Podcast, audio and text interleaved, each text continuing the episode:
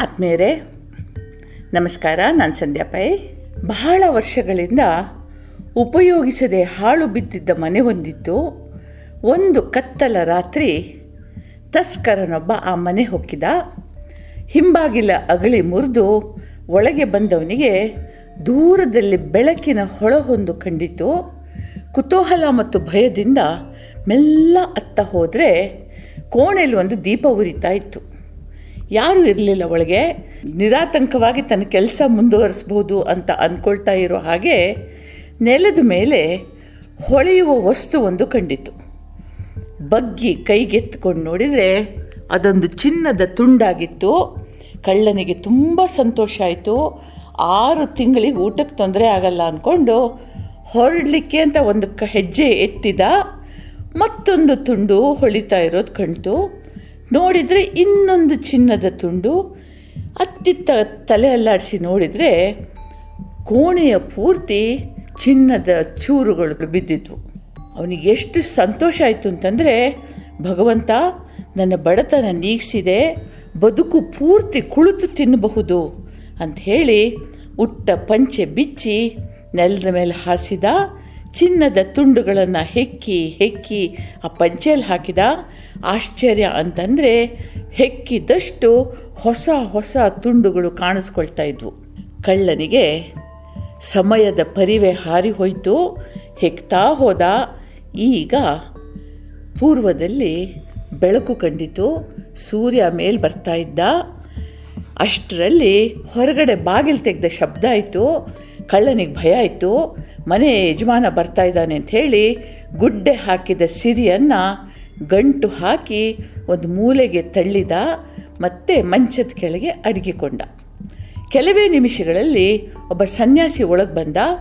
ಕೂಡಲೇ ಉರಿತಾ ಇದ್ದ ದೀಪ ತನ್ನಿಂದ ತಾನೇ ಆರುಹೋಯಿತು ಸನ್ಯಾಸಿಗೆ ಕಣ್ಣಿಗೆ ಮೂಲೆಯಲ್ಲಿದ್ದ ಕಳ್ಳನ ಗಂಟು ಕಂಡಿತು.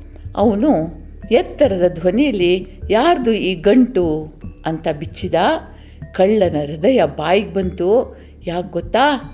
ಗಂಟಿನಲ್ಲಿ ಚಿನ್ನ ಇರಲಿಲ್ಲ, ಬೂದಿ ತುಂಬಿತ್ತು. ಸನ್ಯಾಸಿ ಗಂಟನ್ನು ಆಚೆ ಕಡೆ ನೂಕ್ದ, ಮಂಚದ ಮೇಲೆ ಮಲಗಿ ನಿದ್ದೆ ಹೋದ. ಕಳ್ಳ ಮಂಚದ ಕೆಳಗೆ ಬಂದಿಯಾದ.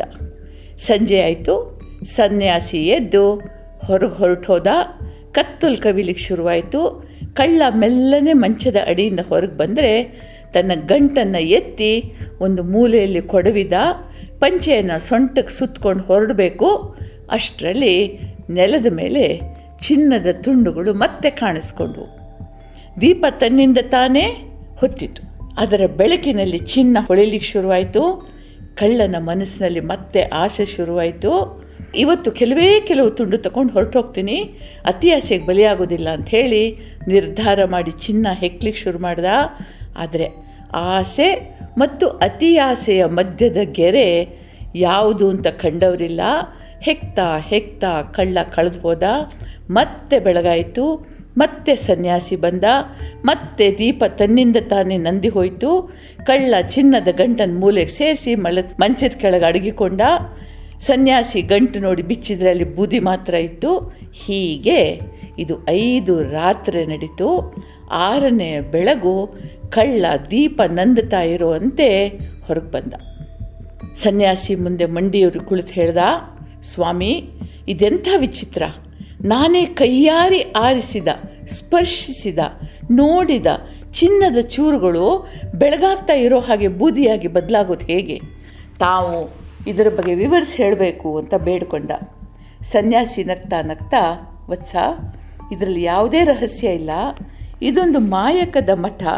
ನೂರಾರು ವರ್ಷಗಳು ಇಲ್ಲಿ ಸಿದ್ಧರು, ಯೋಗಿಗಳು ವಾಸ ಮಾಡಿದರು, ಗಾಢ ತಪಸ್ ಮಾಡಿದರು. ಇದು ಸಾಮಾನ್ಯರ ಕಣ್ಣಿಗೆ ಕಾಣದು. ಭವಚಕ್ರ ಭ್ರಮಣದಿಂದ ಪಾರಾಗುವ ಸಮಯ ಬಂದವ ಮಾತ್ರ ಇಲ್ಲಿಗೆ ಬರ್ತಾನೆ.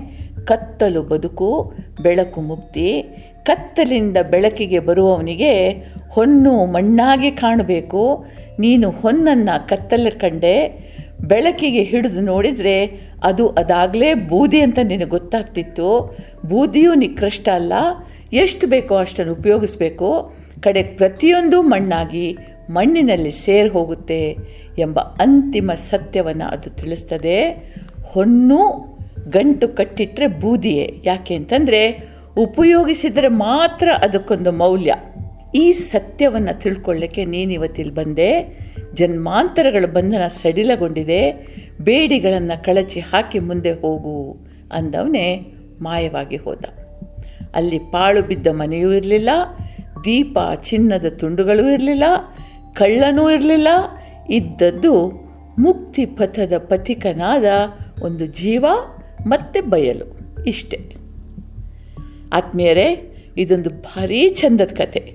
ಹುಟ್ಟಿ ಬಂದಾಗ ಯಾವುದೇ ಕಾಮನೆಗಳಿಲ್ಲದ ಜೀವಕ್ಕೆ ಜಗತ್ತಿನ ಪರಿಚಯ ಆಗುವುದರೊಂದಿಗೆ ಅನಂತ ಬೇಕು ಬೇಕು ಬೇಡಗಳು ಬೇಡಗಳು ಹುಟ್ಟಿಕೊಳ್ತವೆ. ಈ ಬೇಕುಗಳನ್ನು ಹೆಕ್ಕಿ ರಾಶಿ ಹಾಕುವುದೇ ಬದುಕಾಗ್ತದೆ. ತಮಾಷೆ ಅಂದರೆ ಒಂದು ಬೇಕನ್ನು ಹತ್ತಿಕ್ತಾ ಇರೋ ಹಾಗೆ ಮತ್ತೊಂದು ಹುಟ್ಟಿಕೊಳ್ತದೆ. ಅದು ಬೇಕು ಅನಿಸುತ್ತೆ. ಸಿಕ್ಕಿದ್ದು ಅರ್ಥ ಕಳ್ಕೊಳ್ತದೆ. ಹೀಗೆ ಒಂದೊಂದೇ ಕಾಮನೆಗಳು ಪೂರ್ಣ ಆಗುತ್ತಾ ಗೊಬ್ಬರದ ರಾಶಿಯಾಗ್ತಾ ಹೋಗ್ತವೆ. ಸರಿಯಾದ ಸಮಯದಲ್ಲಿ ಎಚ್ಚರಗೊಂಡ್ರೆ ಬದುಕು ಬಯಲಾಗ್ತದೆ. ಬಯಲಿನಲ್ಲಿ ಅನಂತ ವಿಶ್ವ ಚೈತನ್ಯ ಮತ್ತು ನಾನು ಎಂಬ ಜೀವ. ಅದೇ ಅನಂತ ಚೈತನ್ಯದ ಒಂದು ಬಿಂದು. ಹುಟ್ಟು ಸಾವುಗಳ ಭ್ರಮಣದ ಅಂತಿಮ ಮಜಲೂ ಹೌದು, ಕಾರಣವೂ ಇದೆ. ನಮಗೆಲ್ರಿಗೂ ದೇವರು ಒಳ್ಳೇದು ಮಾಡಲಿ. ಜೈ ಹಿಂದ್.